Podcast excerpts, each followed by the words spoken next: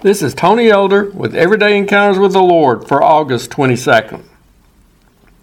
One year around this time in August, we noticed an oddity about one of the large trees on the church property. While most of the tree was sporting its usual green foliage for the middle of summer, the leaves of one small limb were already exhibiting the bright red and orange colors of the autumn season. I found it not to be uncommon to spot a patch of brown leaves on an otherwise green tree marking a deceased or broken branch, but this seemed to be a limb that was actually moving forward faster than the rest of the tree, already jumping ahead into the next season.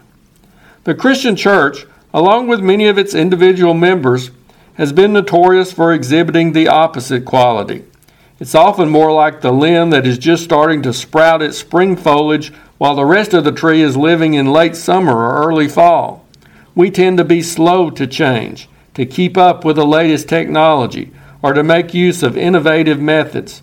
The rest of society seems to be moving forward into the next season, while the church appears to be stuck in the past. Now, one reason for that perception is due to a factor of which the church should not be ashamed nor seek to alter. We're sometimes viewed as being outdated because we still believe in and live by eternal divine truths we still believe certain actions and attitudes are either right or wrong based on what God has declared, not because of man's ever changing ideas about those issues. We still hold to some what some would consider old fashioned principles, while the rest of the world is moving in a different direction. In this case, the church is not being slow to catch on to something new or better, it's refusing to follow society down a harmful and ungodly path. However, in other areas, the church does tend to be guilty of dragging its feet.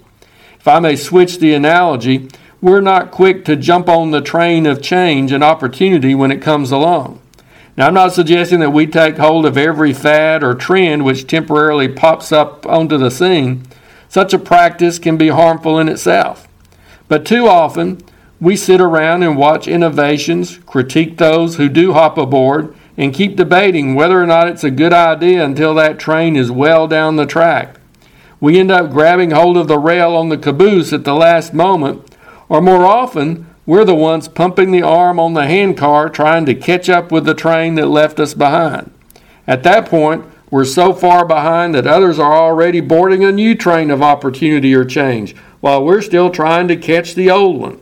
By the time we do catch it, it's lost much of its momentum and influence.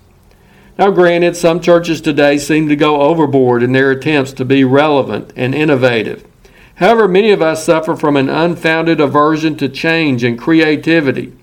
Reaching lost souls should be more important to us than maintaining our traditions or staying with what makes us most comfortable. We don't have to walk away from those eternal truths which have formed the foundation of our faith. We should steadfastly refuse to do that. However, we should be willing to embrace different ways of ministering to people if they'll be more effective in reaching today's world with the gospel.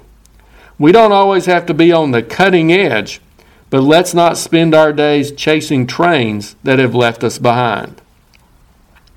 If you're interested, Everyday Encounters with the Lord is available in both book and ebook formats. Now I pray that you'll encounter the Lord today in your own everyday experiences.